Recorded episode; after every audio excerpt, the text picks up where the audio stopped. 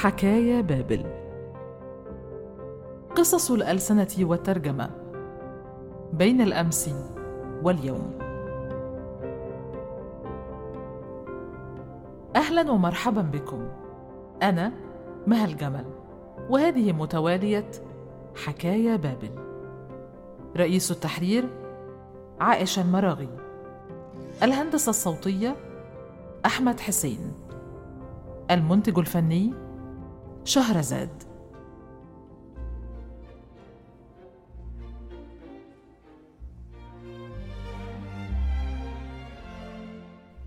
نستكمل اليوم حوارنا الثري في معية اللغة الروسية.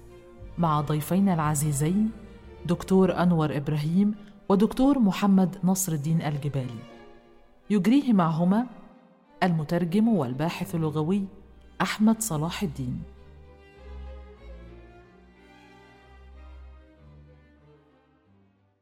إحنا حرمنا الحقيقة أنا السؤال ده بقى يعني لدكتور أنور والدكتور محمد إحنا حرمنا سنوات طويلة من الأعمال الفنية السينمائية الروسية آه رغم إن في أعمال سينمائية عظيمة وفي ممثلين آه أنا حتى بشوفهم آه يضارعوا يعني كبار الممثلين في هوليوود آه يعني تفتكر يعني ليه سؤال لحضرتك والدكتور محمد يعني ليه إحنا هل ده تقصير إحنا ما شفناش السينما الروسية كويس هل ده تقصير مننا ولا إيه السبب بالظبط؟ ولا تقصير من روسيا ولا إيه السبب بالظبط إنه مفيش آه يعني تقديم للسينما الروسية بشكل كافي ولا حتى المسرح الروسي؟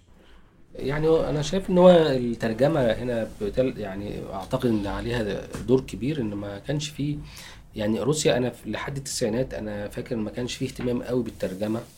وكانت الترجمه شفهية في السينما حضرتك ما أعرفش دكتور انور حضرت يعني أنا كنت مثلا بحضر مهرجانات هناك فبيجيبوا مترجم شفهي بيترجم بشكل فوق ما يفهمه وبينقله شفهيا. فما كانش فيه ما يعني اهتمام بترجمة الأفلام. يعني هناك وإحنا برضو كان في نقص في المترجمين. من اللغة الروسية في فترة السبعينات تحديدا والثمانينات يعني كان الأعداد اللي بيلتحقوا بقسم اللغة الروسية في مصر قليلة جدا. حتى إن القسم في تلك الفترة تغير اسمه إلى قسم اللغات السلافيه يعني بقى بيضم تشيكي وروسي ويعني ما كانش آه. كتير. فما أعتقد الترجمة عليها يعني دور كبير. آه بالإضافة إن برضو آه الناحية الإنتاجية في السينما الروسية كانت أثرت برضو في التسعينات وكان حتى قبل كده يعني آه حتى قبل كده في أفلام كتير أقدم يعني آه. من كده شوية. آه في الفترة بتاعه الدكتور أنور أعتقد في أفلام كتير قديمة لم تقدم باللغة العربية بالشكل أيوه. هنا بقى إحنا أنا أكلمك موظف سابق في وزاره الثقافة. آه ده مهم جدا. اشتغل في وزاره الثقافة وأعرف آه المشكلة. المشكلة مشكلة تتعلق بإن السينما أو توزيع السينما والافلام كان في إيد آه مؤسسات قطاع خاص. القطاع الخاص يعلم أن السينما آه صناعة وتجارة وجمهور أنت بتخاطب جمهور ليه ذوق معين في السينما. مش بس على فكرة الفيلم الروسي. يعني إحنا كنا مثلا وإحنا طلبة في الستينيات والمصريين كلهم كانوا بيشوفوا سينما فرنسية سينما إيطالية سينما هندية وسينما أمريكية. والسينما الروسيه حضرتك حتى في روسيا في التسعينات ما كانتش موجودة. أنا كل أنا كنت بحضر كان ال... ال... كل السينمات أفلام أمريكية. أيوه. يعني الروس ما كانوش بيشوفوا السينما الروسية. السينما بتاعتنا آه. ده صحيح. فهنا السينما الأمريكية كانت مكتسحة مكتسح. وكان عندها آليات معينة لجذب الجمهور وأسماء الممثلين وكده كان أسماء على لسان المواطنين لازدحام دور العرض بالأفلام دي اللي هي طغت حتى على الأفلام الأوروبية. مبقاش حد من المستوردين أو كده. وخصوصا لما الدولة شالت إيدها من من الإنتاج العملية الانتاجيه مؤسسة السينما وما بقاش فيه الأفلام. دي. أنا في الفترة دي بحكم عملي مسؤول عن العلاقات الثقافية الخارجيه اتكلمت مع ناس روس على إن إزاي نعيد السينما الروسية لمصر خصوصا بعد البرسترويكا فكان في ميخائيل ميرزا لو لو فاكرينه ولا؟ ميخائيل ميرزا كان في فترة من الفترات رئيس موسفيلم كان مسؤول عن موسفيلم وكان صديقنا وكان طبعا هو يتحدث العربية أكثر من اهلها يعني لأنه مهم. العامية كمان بتاعته كانت قوية. قلت له فين السينما الروسية؟ وفين كذا وكذا. والراجل تطوع بأن هو يعرض يجيب فيلم يترجمه على حسابه يعني هم ترجموه. وعرضناه في نقابة الصحفيين. كان من أوائل الأفلام اللي هل تفتكر اسمه؟ آه الفيلم كان اسمه ياما أو الحفرة. حفرة. غير ياما بتاعت سالتيكوف شيدرين رواية يا ريت تكون اترجمت سمعت انها اترجمت. وكانت بتتكلم على موضوع تاني في نهاية القرن ال 19 أما فيلم ياما فهو أحد العلامات البارزة في السينما السوفيت الروسية بعد البرسترويكا لأن قصته بسيطة جدا جدا وبتعالج أمر من الأمور اللي هي غايبة عن الناس. كلنا عارفين الكومونالكا مهم. الشقة المشتركة. الشقة المشتركة بتعيش فيها نماذج مختلفة وفي عن ممثلة عن المجتمع الروسي كله. يعني ممكن تلاقي غرفة فيها سواق قطر غرفة فيها مهندس. غرفة فيها مهندس إلى آخره. هذه ال- ال- الشقة المشتركة تحصل فيها جريمة. جريمة قتل. فبيحضر وكيل النيابة للتحقيق وهنا بتتشرح المجتمع الروسي بعد البرسترويكا بالكامل. وأحوال الناس في هذه الحالة ال- يعني بعد الاشتراكية بمعناها ال- القديم يعني. ده كان بداية وأنا حاولت أطبقها حتى مع آه، سفراء آه، آه، أمريكا اللاتينية لأن كان أفلام أمريكا اللاتينية كانت بتعرض برضه في حتى في مع في نادي السينما وكده. واتفقت معاهم على إن كل شهر دولة من أمريكا اللاتينية تعرض فيلم في مركز الإبداع. ونجيب مخرج أو ممثل بحكم الاتفاقيات التبادل الثقافي فحاولنا تجربة مع روسيا لكنها لم تستمر لأن كان لازم يبقى في حد يترجم الأفلام جهة ما. النقطة دي هتنقلنا نقطة في صلب كلامنا اللي هو مشكلة الكتاب الروسي. إحنا. بنتكلم على مشكلة الفيلم الروسي. دلوقتي عندنا مشكلة الكتاب الروسي. وكلنا بنحصل على الكتاب الروسي بصعوبة. كان عندنا الأول الجناح السوفيتي اللي انقطع وأنا طلبت من ناصر الأنصار الله يرحمه إنه يستضيف روسيا مرة تانية ويفتح هذا الجناح تيجي روسيا كضيف شرف. عشان يتيح الكتب مرة تانية. لكن ما زال الناشر القطاع الخاص يقول لك أنا هبعت كتب روسي لمين؟ كم واحد هي- هيشتري كتبي وبالتالي. رجعت المشكلة دي. والمركز الثقافي الروسي أو البيت الروسي لا يولي اهتماما بإنه يعمل بس هو في في دلوقتي طبعا يعني مواقع بتوفر الكتب آه، بشكل رقمي مواقع روسية والله أنا من الجيل القديم اللي هو الموضوع أسهل شوية. التكنولوجيا أو استخدام الحديث ليها يعني وطلبت من المركز على توجهت للمراد جاتين قلت له ادي قائمة الكتب اللي أنا عايزها هاتوها لي وأنا هدفع ثمنها بالدولار مم. زي ما تكون يعني ومع ذلك هم ما هدوش هذا. فبقينا نلجأ طبعا لأصحابنا زي الدكتور محمد وأنت نازل هات لي كذا وأنت رايح هات لي كذا.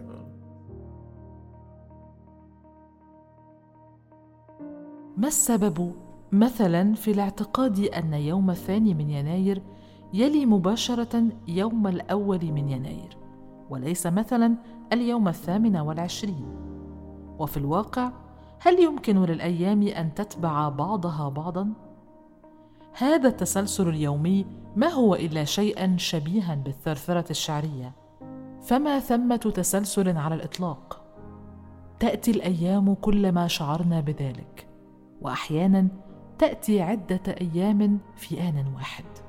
وفي كثير من الأحيان لا يأتي اليوم ونظل ننتظره طويلا.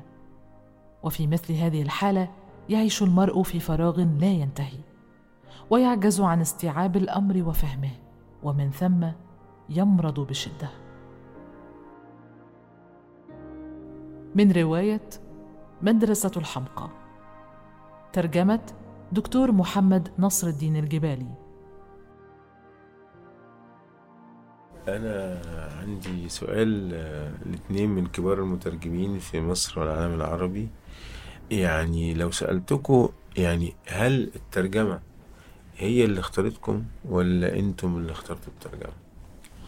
دكتور محمد. والله شوف حضرتك أنا طبعا دراستي كانت في الأساس اختياري للكلية لدراستي الأدب مم. وتخصصت في الأدب الروسي ال- الترجمة اختارتني أنا بقول كده لأن هو مهم جدا أول عمل ترجمي تعمله لو كان موفق أنت بتكمل لو كان أعتقد يعني مش غير موفق غالبا بتبعد لأن الترجمه وأنت كان عندك هي ساعتها مرهقة. مم. المرونة إنك يعني إيه لو لم تكن موفقا كنت لا. هتقول أنا مش لا لا أنت بتجرب يعني أنت أنا يعني شغلي كان أكاديمي في الأساس آه. يعني أنا بعمل ماجستير وبشتغل في ماجستير وبعدين سافرت للدكتوراه. وخلصت الدكتوراه آه وأنا هناك آه، قعدت أشوف كتب كده فوقعت على كتاب آه ظريف آه اسمه الاستراتيجية الأمريكية في القرن الحادي والعشرين. رجعت بعد الدكتوراه نزلت قابلت الدكتور أنور طبعا كان ليا شرف التعرف على الدكتور أنور في 97 مم. وبعدين آه قلت انت إيه؟ محظوظ. آه طبعا. فعرضت عليه الكتاب. طبعا إحنا كنا من وق- من وقتها وإحنا طبعا يعني بشرف بالصداقة دي. آه وقررنا والدكتور أنور طبعا قرر إن إحنا نترجم هذا الكتاب بشكل مشترك. وكان أستاذ الدكتور جابر عصفور كان هو رئيس المركب كان اسمه المشروع القومي للترجمة. والتجربة دي نجحت. فخلتني بقى آه بقيت كل سنة عايز أطلع كتاب.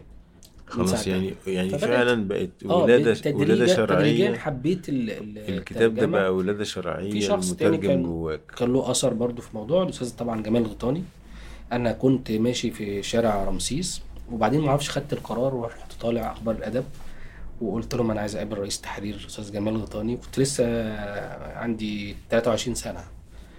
ومسافر روسيا تاني يوم يعني أو أربعة- أو 24 سنة ومسافر روسيا تاني يوم.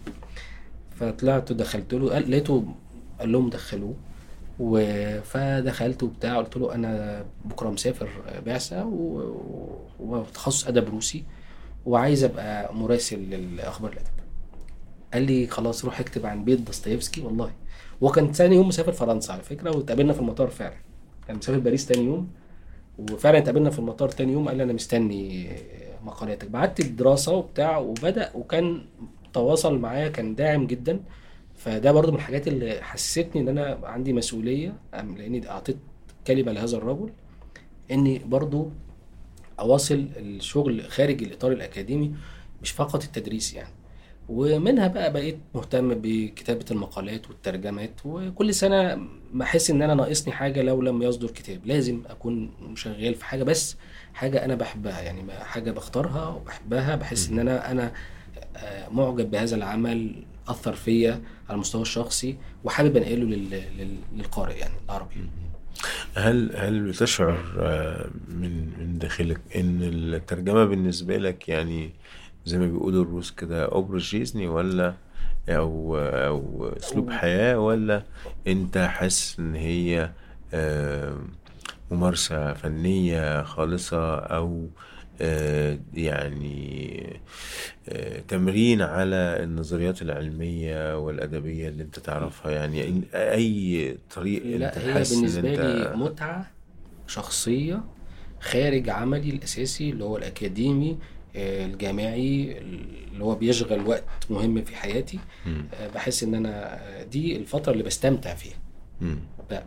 دي الفترة بتاعتي الشخصية اللي بستمتع فيها لأن أنا لما بترجم كتاب أنا بخرج بعد نهاية الترجمة بمعرفة كبيرة جدا في الموضوع قراءات كتيرة جدا حوالين الموضوع.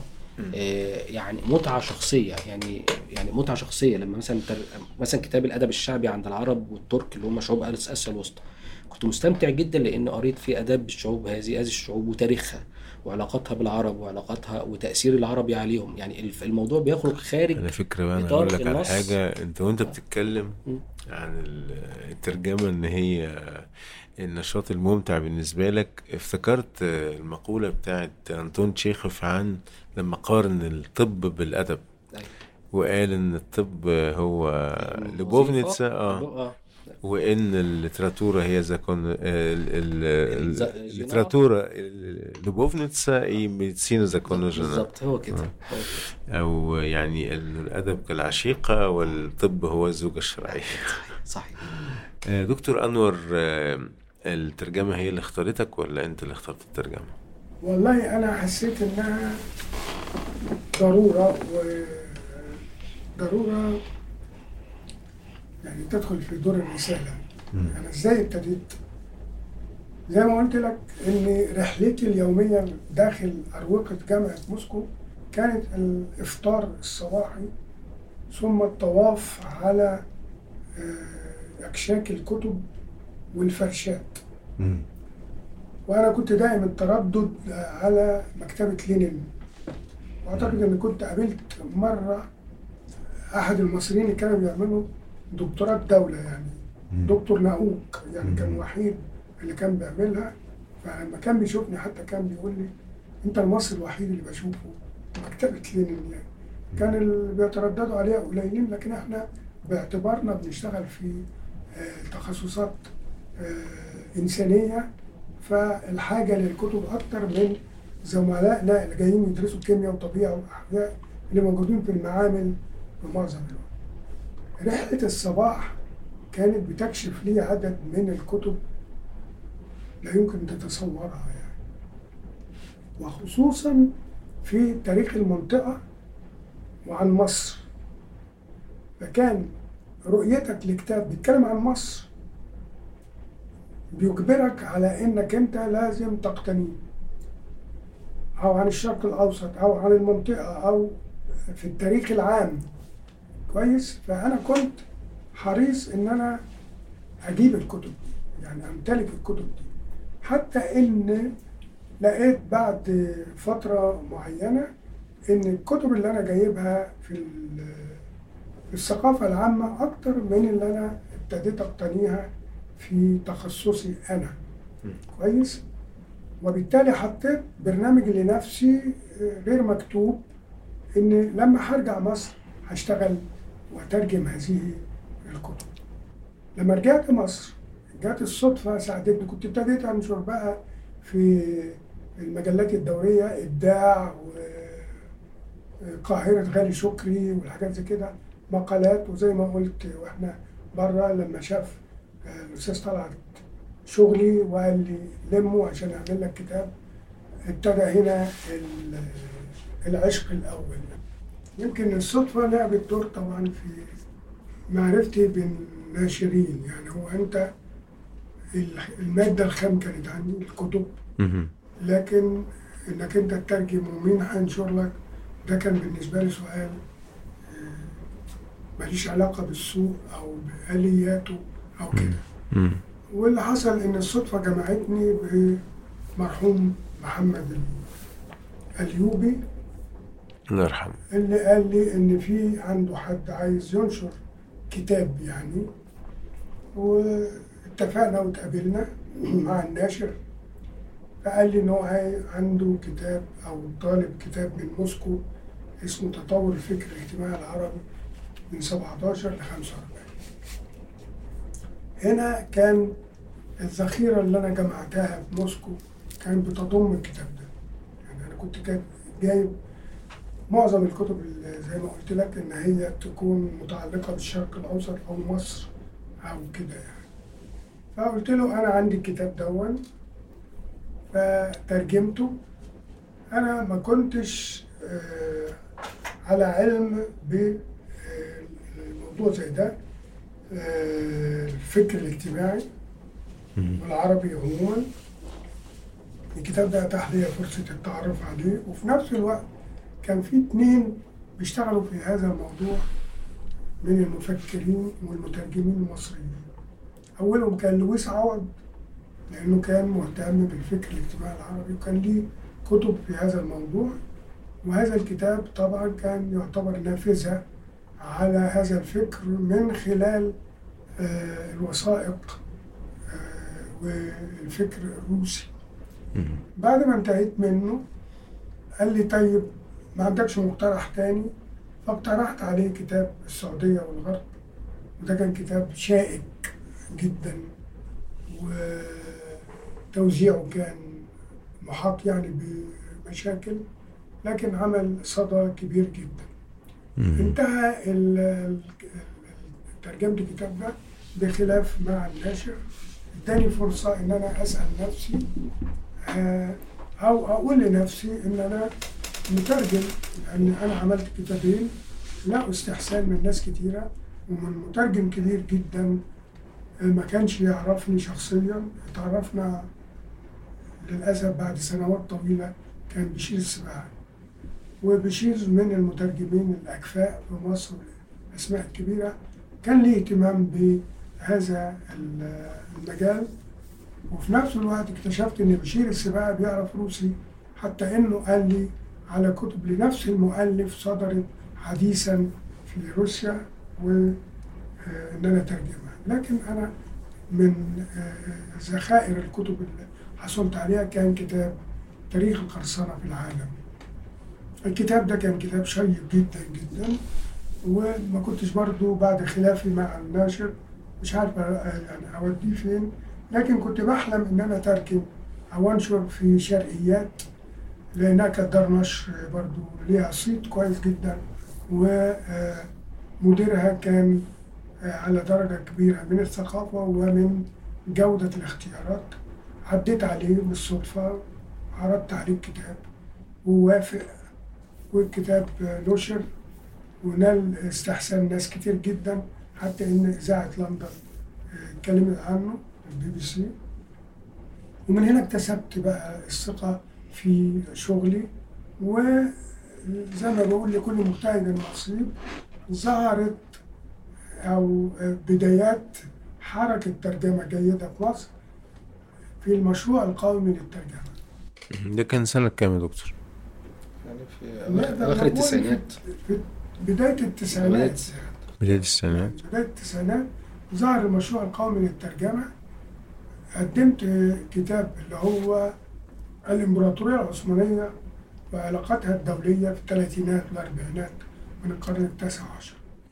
وهذا الكتاب كان رقم 123 في المشروع القومي للترجمة يعني كان في بدايات المشروع وبرضو آه، المهتمين بالإمبراطورية يعني لقوا فيه حاجات كتيرة لأن الكتاب كان مستند على وثائق كتيرة من الأرشيف الروسي وكان بيفتح صفحة مجهولة من تاريخ مصر وعلاقة محمد علي بأوروبا وكيف آه، تكاتفت أوروبا لهدمه من خلال مراسلات الساسة الأوروبيين إنجليز وفرنسويين ودور الروس في آه، ضرب أسطول محمد علي في آه، تركيا.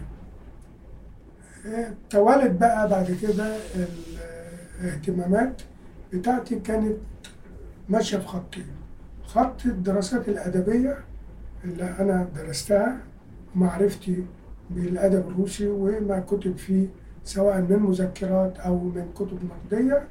والخط الثاني كان هو ال- الدراسات السياسية والاجتماعية. وطبعا آه، كنت موفق بأني مثلا أصدرت كتاب اليهود في الإمبراطورية العثمانية هو كتاب ضخم حوالي 600 صفحة وكان لمدة سنتين في معرض الكتاب آه، الكتب اللي هي أكثر مبيعا. اللي هي أكثر الكتب مبيعا. وطبعا كان برضو كتاب مذكرات زوجة داسيفسكي وكل ما يمس داسيفسكي كما اتضح هو شيء آه، مطلوب وكل ما يتعلق بالأدب الروسي وتاريخه. الدرس المهم هنا هو حتى الرواية اللي ترجمتها اللي هي صف بادن مم. أيضا كانت عن حياة. دي كانت في سلسلة الجوائز. في سلسلة الجوائز مم. اللي أنا أقدر أقوله في هذا المجال آه اني آه علشان يعني في اهتمام كبير بالرواية الروسية عموما يعني الرواية عموما والروسية خصوصا إن هي تحتاج إلى دراسات أدبية نقدية إلى جوارها علشان تشرح خلفيات المجتمع أو المشهد الثقافي الروسي اللي يمكن قارئ الرواية من آه، فهم آه، الأحداث والشخصيات. يعني يعني دراسات إرشادية يعني بتمثل يعني- خريطة يعني- للمجتمع في الوقت ده و- وظروفه التاريخية وال آه الرواية الروسية والاجتماعية. الرواية الروسية تتميز بحاجة مم. زي ما نتذكر مقولة يونان لبيب رزق إن آه الأهرام ديوان الحياة المصرية مم. المعاصرة كان بيقول كده هذا الكلام ينطبق على الرواية الروسية إنها ديوان الحياة الروسية دايما يعني. دايما الرواية هي مصب للأفكار السياسية واللاهوتية والدينية وكل حاجة يعني عايز تشوف المجتمع الروسي شوفه من خلال الرواية مم. ولذلك الأعمال اللي ترجمها الدكتور محمد زي زمن النساء ومدرسة الحمقى هي تاريخ وعلم نفس وسياسة وكل حاجة هو المجتمع الروسي. أنت لازم تلقي بالضوء على مثل هذه الخلفيات لأنك أنت هنا هتشيل حتى من على المترجم عبء ال- الهوامش الكتير. الح... والحديث كمان عن أعماله يعني طبعا هو أنا فكرني بالمقولة حضرتك كنت سألتني عن المقولة اللي تتذكرها لح- للأستاذ روسي. حديث الدكتور أنور آه، دلوقتي فكرني بمقولة مشرف المشرف قال ما قال لي إذا يعني أردت أن تعرف تاريخ روسيا فاقرأ الأدب بتاعها آه طبعا طبعا. بالظبط. أنا فاكر كان بس طبعا ده كان كان برضو في الوقت العصور السابقة كان أكتر من دلوقتي كمان. يعني أنا فاكر في فترة من الفترات كانوا ال- الجماعة اللي هم مشتغلين بالسياسة أصبحوا نقاد أدب نتيجة التقييد على النشاط السياسي في روسيا. فكانوا بي- بيلاقوا ضلتهم في الانتقاد السياسي للمجتمع الروسي أو الأداء السياسي الروسي داخل الروايات يعني الأدب نفسه بالنسبة لهم كان وسيلة للنقد السياسي لأنه زي ما حضرتك بتقول آه إنه ديوان الحياة بشكل كامل يعني هو أيوة. بيدي بورتريه كامل عن المجتمع وبيحلله تحليل دقيق وطبعا الحيل بقى أو كما يسمي صديقي أحمد اللباد الفنان الكبير اللؤم ال- الأدبي اللي بيخلي الأديب يداري وجهة نظره ويرميها على أبطاله. يعني هو أصلا بيعبر عن كل الهموم في المجتمع والمعايب اللي موجودة في المجتمع من خلال رسم معمار روائي والدراما اللي موجودة في العمل بينتقد كل شيء في المجتمع دون أن يمسكه أحد. فهو يعني بي بيفلت بجريمته آه، ولكن في النهاية طبعا بيدينا صورة يعني شبه مكتملة عن المجتمع وصورة حية طول الوقت. يعني إحنا لما بنقرأ يعني عمل من أعمال الكتاب الكبار بنلاقي صورة حية لدرجة إنه أنا في بعض الأوقات وأنا ماشي مثلا في سان بيترسبورج بتخيل إن أنا هقابل أكاكي أكاكيفيتش خارج لي من من شارع من الشوارع أو راسكولنيكوف آه، بيجري أو كده. لأنه حتى المدن آه، بتبقى في الأعمال يمكن أقوى من المدن الحقيقية يعني ما جالكش الإحساس ده يا دكتور والله هو طبعا آه، أنا بس عايز أعلق على كلمة الأستاذ أحمد اللبان اللي هي اللؤم في الرواية إن الأديب الروسي مشكلته كانت في الرقابة على الأعمال. ليه؟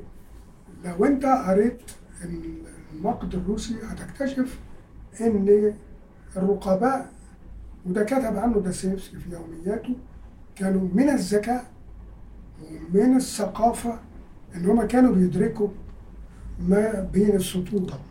وده اللي أدى في الفترة الستالينية إلى ملاحقة كتير جدا من الأدباء. حتى داستيفسكي نفسه في العصر القيصري مجرد كتاباته غيرت حاجات كتيرة في المجتمع بعد ما رجع من المعتقل وشاف التجربة هناك وكتب وكان طبعا برضه ليه أعمال كتيرة. ولو شفنا بولجاكوف مثلا في آه، ماستر مارجريتا هنلاقي إن في نقد المجتمع موجود. وده اللي خلق بينه خلاف بينه وبين ستالين نفسه اللي كان بيروح يشوف مسرحياته بال 14 مرة أو 16 مرة. فالمجتمع كان مثقف والرقابة كانت مثقفة جدا.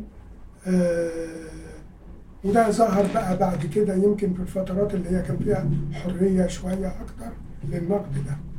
فالرواية الروسية هي آه، يعني ديوان الحياة. ديوان فعلا للسياسة وكده. وخلي بالك إن كل التيارات السياسية كانوا بيحملوها كتاب رواية. يعني هتلاقي مثلا آه، النزعة السلافيه في الادب الروسي بيشيلها على كتفه داستايفسكي بينما محبو الغرب أو الزبادنيكي كان تورجينيف. الصراع اللي بينهم كان بيظهر في الشخصيات اللي هم بيرسموها لبعض في روايات. داخل الروايات آه يعني تقدر تلاقي تدور على فلان. حالة من التراشق كده يعني. تلاقيه في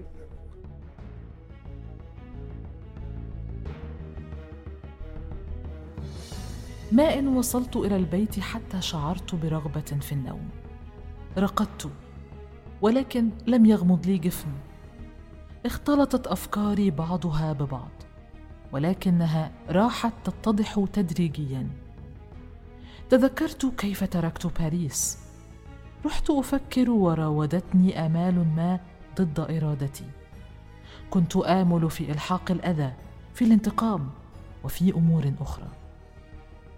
كان قلبي يعاني الحسرة ويطلب حظه في الحياة. رحت أمني النفس بالأمل. أواه كم تمزق قلبي ألما كم تقلب. خرجت للنزهة وإذا بي في شارع دانس بالقرب من سان أندري للفنون. يا قلبي المسكين ماذا دهاك؟ ما إن عدت إلى البيت وفي طريقي إلى غرفتي لاحظت على الأرضية بقعة من أثر الأوراق التي أحرقتها في النهار كما رأيتها آخر مرة. من كتاب سنوات القرب من دوستويفسكي ترجمة دكتور أنور محمد إبراهيم. دكتور محمد الجبالي دلوقتي يعني طبعا حضرتك عندك تاريخ طويل من من العمل الأكاديمي والعمل الترجمي وكمان اشتغلت آه، كممثل آه، ثقافي لمصر في آه، في روسيا وكنت بتشغل رئيس قسم اللغة الروسية وحاليا أنت عميد كلية الألسن بجامعة الأقصر. تتصور كده لو في مترجم لسه بيحاول إن هو يخطو خطواته الأولى في آه، عالم اللغة والترجمة. إيه آه، ال- ال- الصورة اللي ممكن ترسمها له عن الترجمة والأدوات اللي هو يحتاجها علشان يبقى مترجم جيد؟ والله في شروط. الأول طبعا آه، بالنسبة للطالب بنقول لهم دايما اولا إن هو يتقن لغة الأم. دي بداية. آه، يعني قبل ما يتقن اللغة اللي هو بيتعلمها لابد إن متمكن الأم يكون. متمكن يعني عشان يدرك آه، آه، مواطن ال- ال- الجمال في لغته عشان يعبر بلغته بشكل جيد سواء بيترجم إليها أو بيترجم منها. هذا أساسي. ثانيا أنه ي- يدرك أهمية ال- ال- الرسالة التي يقوم بها. إن هو آه، رسالته تواصليه آه، فيها آه، تواصل وليس قطع يعني فيها وهذا التواصل والتواصل مع الثقافة وصل وليست قطع هتخليه آه هتخليه يط... يعني يتقن الاختيار. مم. اختيار الأعمال اللي بيترجمها. اولا. ثانيا آه هذه يعني الروح إذا كان عنده روح تواصلية هتنعكس في الترجمة. وإذا كانت عنده روح رفض للآخر أيضا هتنعكس في الترجمة. تنعكس أثناء الترجمة. ولذلك هناك مترجمين بيبقى لهم دور سلبي في في في التواصل ده إن بي- نقطة بي- في منتهى بيخرج- الأهمية. بيخرج القارئ وأنه كاره الثقافة الأخرى. مم. يعني أحيانا يتدخل المترجم لأنه رافض لهذه الثقافة بتعليقات بتغيير بحذف بإشارة. آه، يعني أحد المترجمين أذكر إن هو راح كاتب كده حديث موضوع يعني يعني في كلمة كده هذا يعني راح أشار الحديث علق تعليق علق شخصي. تعليق شخصي أو قال مم. إن هذا الرج... الأمر أنا أختلف يعني أحيانا بيبقى دور المترجم حساس جدا ويعني يعني كالجراح يعني في التعامل مع النص. آه ثالثا إن هو طبعا يكون موسوعي الثقافة يعني آه إن هو يتقن لغته ويكون ثقافته واسعة في كل شيء تقريبا في يعني قارئ نهم يقرأ في كل شيء ملم بالسياسة والتاريخ والدين والفلسفة ولو بشكل بسيط المام يعني متوسط ولكن لأن ده مهم جدا لأن هو بيعكس ثقافة المؤلف. المؤلف آه، بيصب ذخير يعني يعني كل الثراء وعصارة موهبته وعصاره معارفه في هذا النص. فيجب أن يكون المتلقي اللي هو أولهم المترجم يعني يدرك هذه ال- مواطن الثراء في النص. هيدركها إزاي؟ إذا ما كانش لديه إلمام ما كانش يعرف فلسفة ويعرف منطق وعنده حس جمالي وعنده ذوق و... و... وإحساس بالأشياء يعني بجمالات النص. لأن ال- من الخطأ اعتبار المترجم فقط يترجم نصا مجردا فيه يعني لو حولنا النص إلى آه، إحصائية رياضية فيه 100 معلومة فبنقلها إلى 100 معلومة آه، في النص الهدف. لا هناك ما وراء النص وجماليات النص وال وبواطن النص والى ماذا يرمي المؤلف وغموض النص الحفاظ على غموض النص أحيانا ان أنا طبعاً. يكون النص بنفس. درجة تغريب. صعوبة على القارئ إن القارئ يفكر ويتخيل ويشوف يبقى عنده مختلف التصورات اللي يعني أو أو هناك صعوبة في فهم هذا يسري النص يعني حتى رواية مدرسة الحمقى مثلا ويترجع يعني النص صعب على القارئ الروسي وبالتالي وهذا هو جماله. درجة الصعوبة دي تكون موجودة في الترجمة وهذا هو جمال للنص النص صعوبته آه، هي اللي منحته آه، هذا ال- الزخم يعني. فكيف ينقل هذا إلى فينوتي آه، المنظر الإيطالي الشهير كان اتكلم على فكرة التغريب عنصر. التغريب في الترجمة إن أنت ممكن تعمل عملية آه، تطبيع أو تنعيم كامل للنص باللغة الهدف ولكن في بعض الأحيان هناك ضرورة للحفاظ على غرابة النص. بعض المترجمين تصور إن هو يعني مهمته ييسر على القارئ ويسهل له ويشرح لا لا له لا. يعني له خطأ آه، خطأ شائع. أنا عايز أسمع رأي الدكتور أنور في القصة دي عشان كتير من الناس حتى المتلقين اعتادوا على إنه يتصور إن سلاسة النص تساوي جودة الترجمة. هو بالتأكيد زي ما قال الدكتور محمد كل كاتب ليه خصائصه في الكتابة. فأنت المفروض إنك بتنقل آه، النص بأمانة طبعا. الأمانة هنا آه، ما أقصدش بيها إن الخطأ في الترجمة إنه يفهم كلمة غلط أو بتاع دي حاجة تانية ده دي معرفة. إنما الأمانة إن هو إنك أنت بتنق بتنقل النص للقارئ زي ما الكلمة اللي حطها دكتور محمد جمالياته. يعني هو بهذا الشكل لابد إن هو يوصل للقارئ. هنا في مسؤولية على الاثنين. مسؤولية المترجم الوسيط بين النص الأصلي وبين المتلقي أن هناك ثقافة القراءة. يعني طبعا. المتلقي ده نفسه لازم يكون عنده ثقافة يدرك بيها آه، النص العلامات اللي موجودة في النص. الكامل. ولذلك أنا من شوية كنت بتكلم على إيه؟ إن أنت لازم تفتح الباب للمشهد الثقافي في البلد أو في اللغة اللي أنت بتنقل منها. يعني إذا ما كنتش عارف ظروف كتابة النص فأنت ممكن تفقد كتير جدا. على سبيل المثال مدرسة الحمقى من ناحيه بطرسبورج بتاعة آه، أندري بيلك آه، ده نص. ما تقدرش تقراه إلا إذا كنت عارف آه، كتب فين وإزاي. كويس؟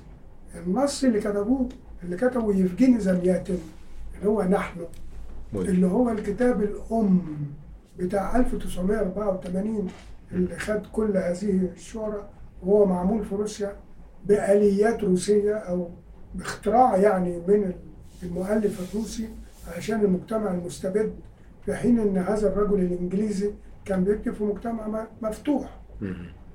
بس هو عايز يرسم صورة للمجتمع الاستبدادي خدها من واحد كاتب للمجتمع المجتمع مستبد. بآلياته فهنا النهارده لما بتيجي تقرأ لو هتقرأ نحن بدون معرفتك بالمجتمع السوفيتي بحيث تدرك الأرقام دي ال- ال- ال- الناس بتحمل الأرقام مش بتحمل أسماء ليه؟ يعني أقصد أقول إن آه، آه، آه، في جانب مهم جدا من ناحية الثقافات طبعا آه، اوافق تماما على كل ما قاله الدكتور محمد بالنسبة للغه الأم وإن المترجم يكون موسوعي إلى حد ما لأن في تعبير كان يستخدمه بختين اللي هو التلميذ الأبدي التلميذ الخالد. المترجم تلميذ أبدي. خالد لأنه لازم كل يوم يتعلم. لازم كل يوم يتعلم لأن اللغات أو لغته أو لغة ال- اللي بيترجم عنها يوميا بتتغير. وأنا قلت إن اللغة الروسية ثلاث لغات. في اللغة اللي إحنا اتعلمناها الكلاسيكية في اللغة السوفيتية أيام ما كان المجتمع وسياسته بتفرض عليك لغة معينة. طبعا. كلنا عشنا في الفترة السوفيتية. وشفنا اليوفط اللي في الشارع الحزبية وشفنا لغة البرافدا والازفستيا اللي بيسميها باسيليف بيسميها لغة التعاويذ الأيديولوجية. واخد بالك؟ لغة الحزب. حلو ودي التعبير تسللت إلى الأدب الروسي اللي الناس ما السوفيت يعني بين قوسين اللي ما كانتش الناس بتستوعبه يعني. آه لولا إن يعني اللي حافظ على الأدب السوفيتي هو الروايات ال- عن الحرب روايات الحرب والروايات الإنسانية. إنما اللي كانت مفروضة على الكتاب أو آه، يعني إيه مموهة أو زي ما نقول مؤدلجة ما كانتش بتلاقي. ولذلك كل الأعمال الخارجة عن الخط هي اللي كانت آه، بتقرأ وهي اللي كانت بتتهرب للخارج. وهي اللي كانت بتتحرق وهي كل اللي كانت بتتهرب لها لأنها حرة من القيود الحزبية أو الالتزامات اللي بتحطها الدولة على آه، القديم. فده عظيم يعني. آه، شيء مهم بالنسبة للمترجم إن هو دايما يكون على صلة. ولذلك أنا بشوف إن آه، آه، النقد بمعنى تاريخ الأدب مهم جدا للقراء وللمترجمين. يعني تقدر تقرأ العمل ولذلك لازم يواكب يواكب العمل حركة نقديه لأن هتخسر قارئ مش فاهم إيه ظروف هذا العمل فربما آه، يبتعد عنه. وإحنا كمترجمين بنعاني من حاجات كتيرة جدا طبعا اللي هي ذائقة الناشر. الناشر عايزك تترجم كذا مش عايزك تترجم عمل جد. أو صعب أو بتاع أو حاجات زي كده. يعني حد اتصل بيا من السعودية عايز يترجم حكايات كلمة مثلا. كليم يعني كل نص ليه ظروفه وليه قارئه وفي حاجات تخطاها برضو الزمن. يعني النهارده لما صديقنا آه، بيترجم آه، أرخبيل جولاج أنا بقعد أسأل نفسي هل العمل يعني ده بعد السنوات الطويلة دي لازال على بكرته اللي كانت موجودة ساعة ما ظهر أو هيقدم رؤية مثلا. جديدة أو توقيت حاجة. آه توقيت. آه طبعا هو تاريخيا مطلوب. لازم العمل ده يترجم كل حاجة. لكن طبعا وراه ما وراءه برضه بالظبط. آه طبعا طبعا. مشكلات.